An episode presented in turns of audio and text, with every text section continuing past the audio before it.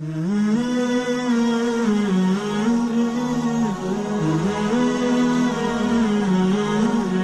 wanita itu belahan yang tidak terpisahkan asalnya dari seorang lelaki. Maka dalam Islam yang dibicarakan bukan kesetaraan laki-laki dan perempuan. Dalam amal soleh mereka setara. Dalam kesempatan untuk meraih ridha Allah mereka setara. Tapi ada perbedaan walaisa dzakaru kal unsa. Memang beda. Karena apa? Karena mereka mitra, mereka saling melengkapi satu sama lain. Dikatakan oleh Nabi Shallallahu Alaihi Wasallam, sesungguhnya wanita tercipta dari tulang rusuk sebelah kiri yang bawah, dan tidak ada yang lebih bengkok daripada tulang rusuk yang kiri yang bawah itu. Maka kalau kalian memaksa untuk meluruskannya dia bisa patah. Tapi kalau kalian membiarkannya maka dia akan tetap bengkok. Maka bagaimana khairukum khairukum li ahli? Ketika kemudian kita membicarakan tentang tulang rusuk ini, masya Allah, Nabi Wasallam itu sebaik-baik contoh, pemberi sebaik-baik petunjuk. Ada satu riwayat, ada beberapa tamu berkunjung kepada Nabi Wasallam dan saat itu Nabi Shallallahu Alaihi Wasallam menemui tamu-tamu ini di rumah ibunda kita Aisyah radhiyallahu anha. Kalau dipikir-pikir Rasulullah itu tidak punya rumah. Adanya rumah Aisyah, rumah Hafsah, ini rumah istri-istri Rasulullah Sallallahu Alaihi Wasallam. Ada beberapa negara yang menerapkan undang-undang bahwa rumah itu atas nama istri, agar suaminya kalau kemudian misalnya sedang marah tidak berlaku zalim. Suaminya lagi marah sama istrinya terus mengatakan, kamu saya ceraikan, pergi dari rumah ini. Nah istrinya kalau pegang sertifikat, ini kan atas nama siapa ini? Dalilnya bahwa Rasulullah itu rumahnya rumah Aisyah, rumah Hafsah, rumah istri-istrinya. Kemudian ketika tamu ini datang, agak lama berbincang dengan Nabi Shallallahu Alaihi Wasallam, tampaknya belum disuguh sesuatu, belum diberi hidangan, jamuan makanan. Maka salah satu istri Nabi Shallallahu Alaihi Wasallam yang lain, ila annahu Ummu Salamah ada yang mengatakan adalah Ummu Salamah radhiyallahu anha ini tanggap kemudian beliau menyiapkan satu hidangan diminta salah seorang jariah untuk mengantarkan makanan itu kepada para tamu.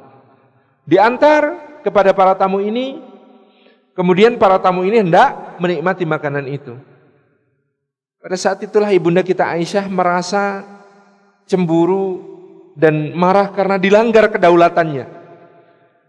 Apa itu dilanggar kedaulatannya? Ya kan kalau kita pikir kita mau memahami ini rumahku, itu tamuku, siapa berani-berani ngasih makan tanpa seizinku? Iya kan itu soal kedaulatan seorang istri atas rumah tangga suaminya. Ini siapa berani ngasih makan padahal tanpa izinku. Maka beliau itu disebutkan ibunda kita Aisyah keluar dari biliknya kemudian mendatangi tamu yang sedang akan menikmati hidangan. Lalu beliau memukul piring yang berisi hidangan ini sampai piring ini kemudian tumpah dan pecah. Antum bayangin, lagi nyuguh tamu, satu makanan, istri tiba-tiba muncul dari kamar, datang banting piring yang sedang hendak dinikmati hidangannya oleh tamu itu. Masya Allah. Nabi SAW tidak bergerak sedikit pun, beliau tetap tenang. Begitu ibunda kita Aisyah memasuki kembali biliknya, beliau kemudian turun, mengambil pecahan-pecahan piringnya, diletakkan di atas tangannya, kemudian makanan-makanan yang jatuh berserakan diambili, yang kotor dibersihkan dengan ujung baju beliau, kemudian dipersilahkan lagi kepada tamu. Apa kata beliau? Ulu wal afu gharat ummukum. Silahkan makan, mohon maaf ya, ibu kalian sedang cemburu. Jawabannya istilah anak sekarang, sokul. Sejuk banget.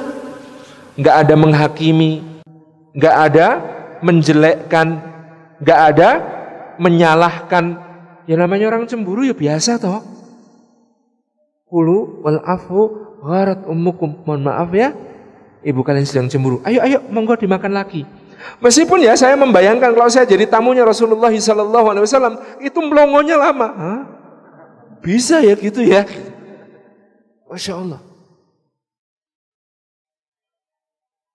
tapi perhatikan Orang itu kalau bersalah karena cinta, bersalah karena Loh kenapa Aisyah kok sampai tega banting piring? Karena cemburu. Loh kenapa kok cemburu? Karena cinta. Orang itu kalau salah karena cinta, pasti cuma hitung mundur. 9, 8, 7, 6, 5, 4, 3, 2, 1. Apa yang terjadi? Nyesel. Semua orang yang marah karena cinta, nyesel. Sayyidina Umar bin Khattab dengar adiknya baca Al-Quran di rumahnya. Prak gedor pintu. Adiknya maju menghalangi. Ditampar sama Umar. Said bin Zaid iparnya datang. Dijotos sampai gelangsar bahasa Jawanya itu. Tapi apa yang terjadi? Lima, empat, tiga, dua, satu. Ketika Fatimah binti Al-Khattab, adiknya kemudian mengatakan, betul, kami sudah mengikuti agama Muhammad. Apakah kamu ingin membunuh kami? Bunuh saja kalau kau mau. Lima, empat, tiga, dua, satu. Apa yang terjadi pada Sayyidina Umar bin Khattab? Berlutut, kemudian beliau berkata, Fatimah, apa yang kau baca tadi? Bacakan lagi yang kau baca tadi. Nyesel.